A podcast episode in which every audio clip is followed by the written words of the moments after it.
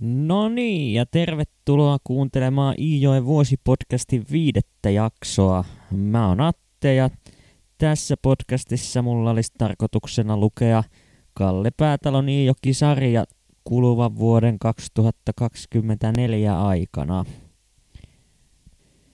Ja tuossa edellisen jakson päätteeksihän mä lupasin tässä jaksossa kertoa sitten teille, että mitä ovat nämä susikoron vuodet, joista tuossa neljännen luvun alussa vihjaillaan, mutta tuossa kun mä tänään aamupäivällä sitten kirjan sivuja luin, niin sainkin huomata, että siihenhän alkoi ikään kuin itsestään sitten mielessä kehittymään tällainen teema tälle tämän päivän jaksolle, ja se ei ole suinkaan nämä susikoron vuodet se teema, vaan se on karhu. Tai ehkä pikemminkin sitten kolme karhua tai kolme tapaa nähdä karhu. Paljastetaan nyt pohjustukseksi kuitenkin sitten, että mihin noilla susikoron vuosilla viitataan. Ja niillähän viitataan tietysti susikoron savottaa, joka kesti useamman vuoden ja työllisti niin jokejärveläisiä kuin taivalkoskelaisiakin. Ja siinä sitten Herkko oli saanut ylennyksen tuossa vaiheessa ja ei joutunut ihan pelkästään pöllejä heiluttelemaan siellä metsikössä, vaan oli päässyt niin sanotuksi lukumieheksi, jonka tehtävänä oli sitten pitää kirjaa pinotavarasta, vastaanotetusta pinotavarasta. Susikoran savottaan ei kuitenkaan sitten tutustuta ainakaan tässä vaiheessa tämän tarkemmin, vaan sen sijaan päätalo päätyykin kertomaan tällaisesta työmatkasta, jonka Herkko, Reeta ja Kalle sitten päätyvät tekemään loppukesästä. He nimittäin lähtevät hakemaan talon eläimille kontuja, eli rehuja Murhijoelta.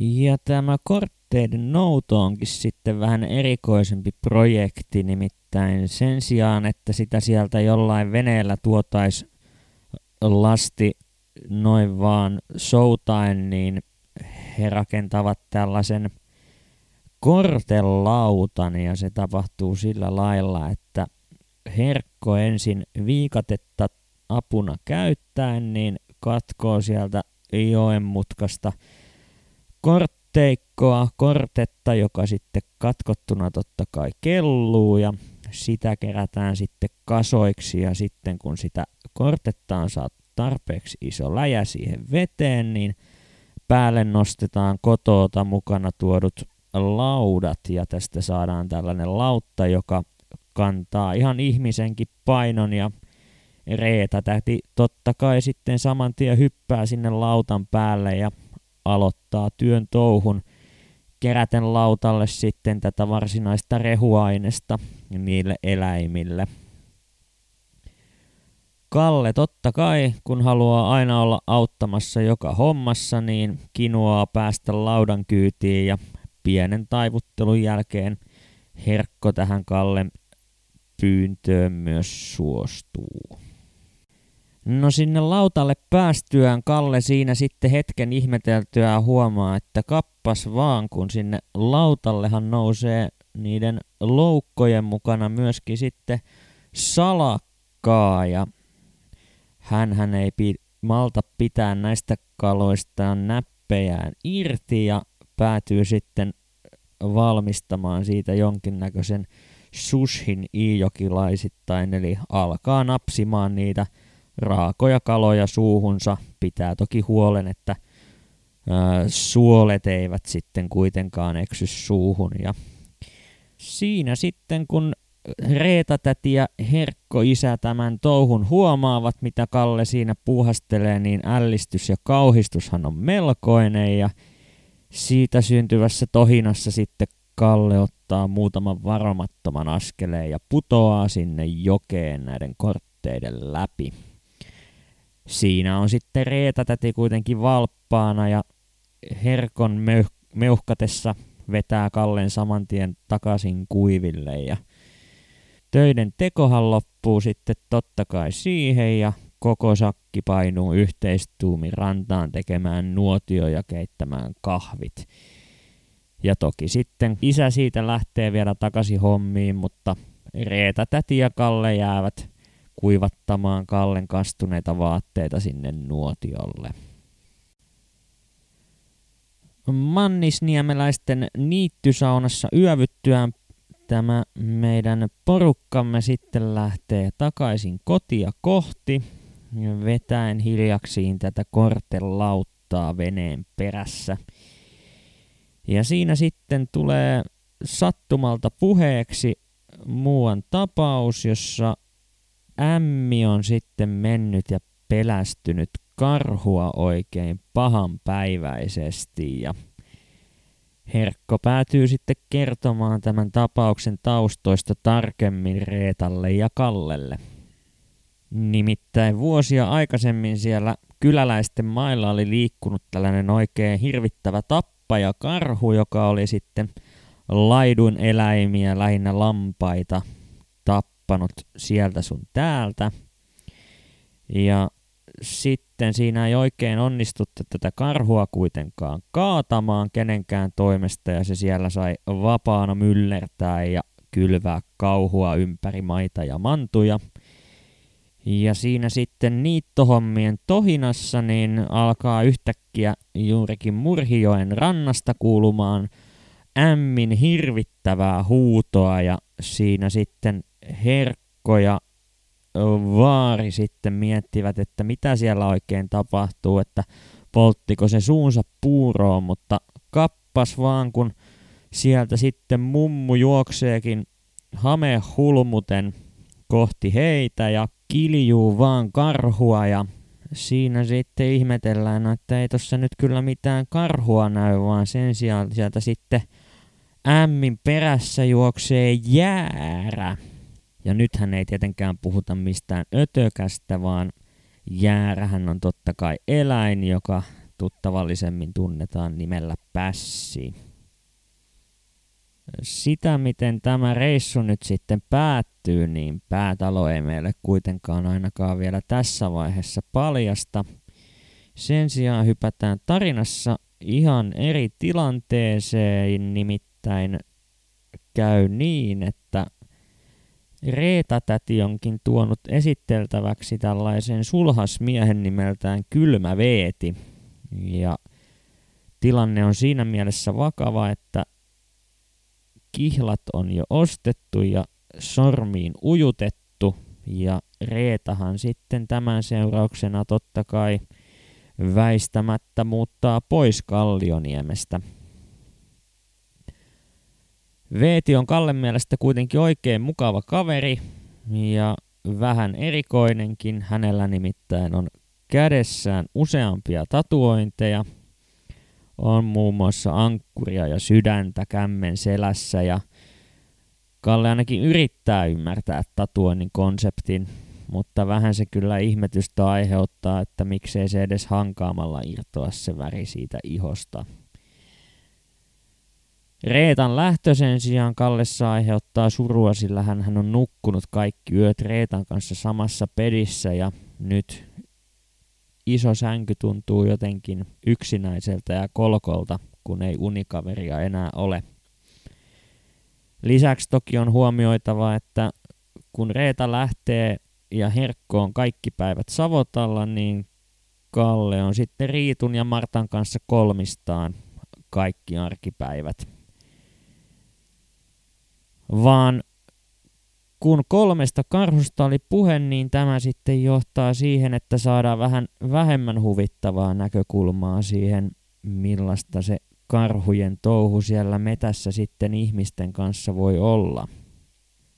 Nimittäin Riitupa sitten eräänä iltana innostuu kertomaan Kallelle vähän omista lapsuusajoistaan ja mehän ollaan tässä jo Kallen mummu ja vaari tavattu sieltä isän puolelta, mutta äidin puolen suvusta sitten ei ole puhetta ollut juuri lainkaan. Ja tämä johtuu siitä, että jo Riitun ollessa lapsi, niin sekä isä ja äiti ovat kuolleet. Ja Ihan tarkkaa kuolin syytä sitten ei osaa Riitu kuitenkaan antaa kummallekaan, mutta sen verran tietää kertoa, että siellä sitten Kallen vaari äidin puolelta niin on joutunut aikanaan tämmöisen karhun hyökkäyksen kohteeksi. Ja ihan mistään pikkujutusta ei ole ollut kyse, vaan ihan kunnon raatelusta ja kaikki hartiat ja käsivarret ovat olleet ihan täynnä tällaisia arpia sen jäljiltä. Ja Riitu tietää kertoa, että Vaaripa on sitten omaa tyhmyyttään tämä hyökkäykseen kohteeksi joutunut oltua vähän turhankin ylpeä omista taidoistaan karhun kaatana, kaatajana ja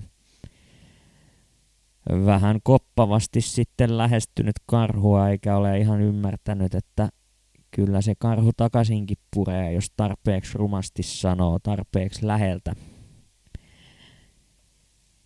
Ja Riitu tietysti on jonkinlaisen tunnekuohun vallassakin tässä, tässä sitten tarinaa kertoessaan.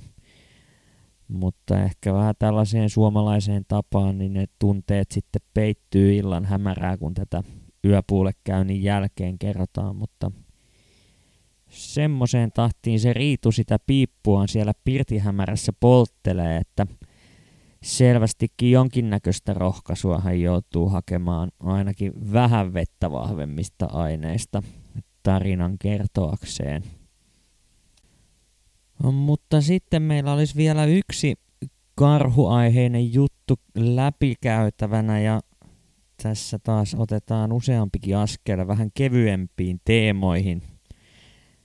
Ja käy nimittäin niin, että sitten Herkko eräänä päivänä talvella, kun hän on taas saapunut käymään kotona, niin innostuu antamaan Kallelle kolme markkaa rahaa. Ja sitä ei tuossa yksiselitteisesti sanottu, mutta oletan, että tämä on ensimmäinen kerta Kallen elämässään, kun hän saa omaa rahaa, jota käyttää haluamiinsa asioihin. Ja Kallellahan on totta kai sitten saman tien mielessä käyttökohde näille rahoille niin kuin lapsilla ja oikeastaan aikuisilla yleensä tuppaa olemaan nimittäin. Kalle on aikaisemmin ihastellut sitten Mannisniemessä Mannisen poikien rakentamia pienoiskoon rekiä, eli pulkkiahan ne käytännössä on, mutta Reki-nimellä Kalle tätä vekotinta nyt kutsuu ja hän sitten lähtee saman tien rahat saatuaan niin vähän niin kuin varkain niin, ettei vanhemmat ollenkaan huomaa mm, kohti Mannisniemeä.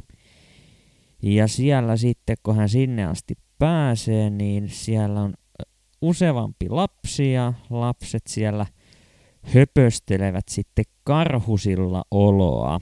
Eli Tämä on tällainen leikki, joka nyt lähinnä muistuttaa hippaa, mutta tapahtuu sitten tällaisessa heinähäkissä, jonka sisällä lapset yrittää päästä heinähäkin laidalta toiselle ilman, että karhuksi määrätty lapsi sitten ei saa heitä kiinni. Siinä sitten Kalle kuitenkaan ei lähde leikkiin mukaan, vaan alkaa tinkaamaan totta kai saman tien siitä reestä ja päätyykin ostamaan sen kolmella markalla ja lyö sitten kylkeen vielä kaupan päälliseksi linkkuveitsen, jonka hän on Herkolta aikaisemmin saanut. No nythän on sitten varmaan ihan paikallaan kysyä, että, no, että minkä takia nämä karhutarinat nyt sitten piti käydä läpi. Tai no voiko tätä leikkiosuutta tästä nyt varsinaiseksi tarinaksi kutsua, mutta mä oon kuitenkin sitä mieltä, että ei sitä nyt ihan niin kuin vahingossa ole sitä karhua ujutettu tonne tarinaan 40 sivun sisälle kolmeen otteeseen. Ja mä uskonkin, että päätalo on tässä vähän halunnut kuvata sitä, että millainen melko moninainen tapa suhtautua meillä suomalaisilla on mielestäni vielä yhä tänäkin päivänä näihin meidän omiin petoeläimiimme. Eli siinä missä Herkon tarinassa se oli sellaista aika rationaalista ja jalat maassa pitävää lukuun ottamatta toki sitten Ämmin hysteeristä pakoon juoksua, niin sitten taas nähdään se toinen puoli siitä kolikosta, jossa sitten ollaan hyvinkin ylimielisiä näitä luontokappaleita kohtaan ja siinä sitten paha saa niin sanotusti palkkansa.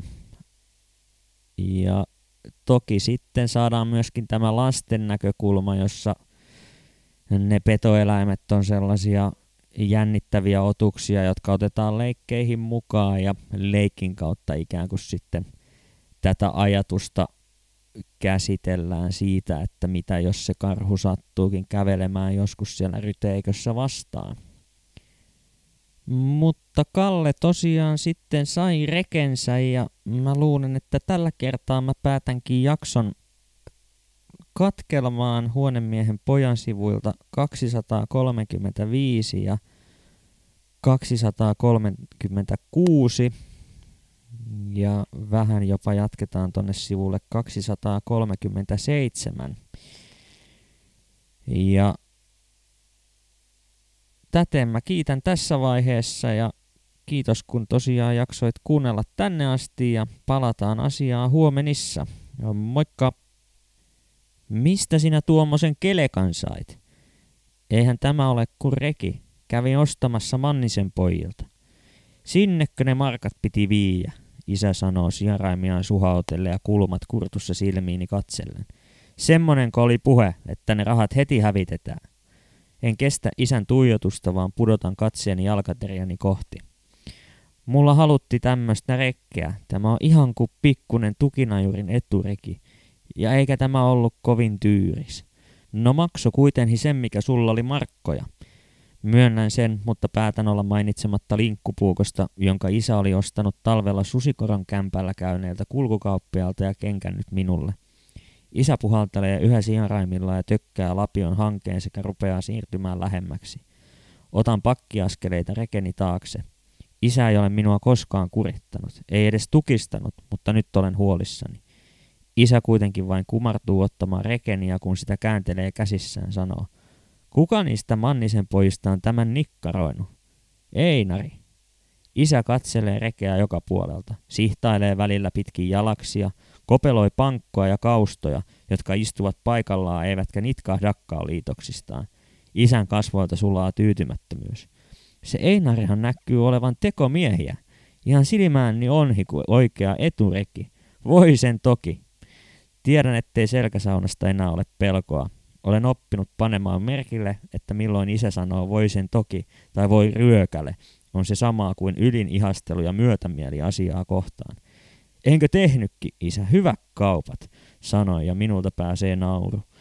Isä jatkaa rekeni kääntelemistä ja nyt jo selvästi hymyilevin ilmein.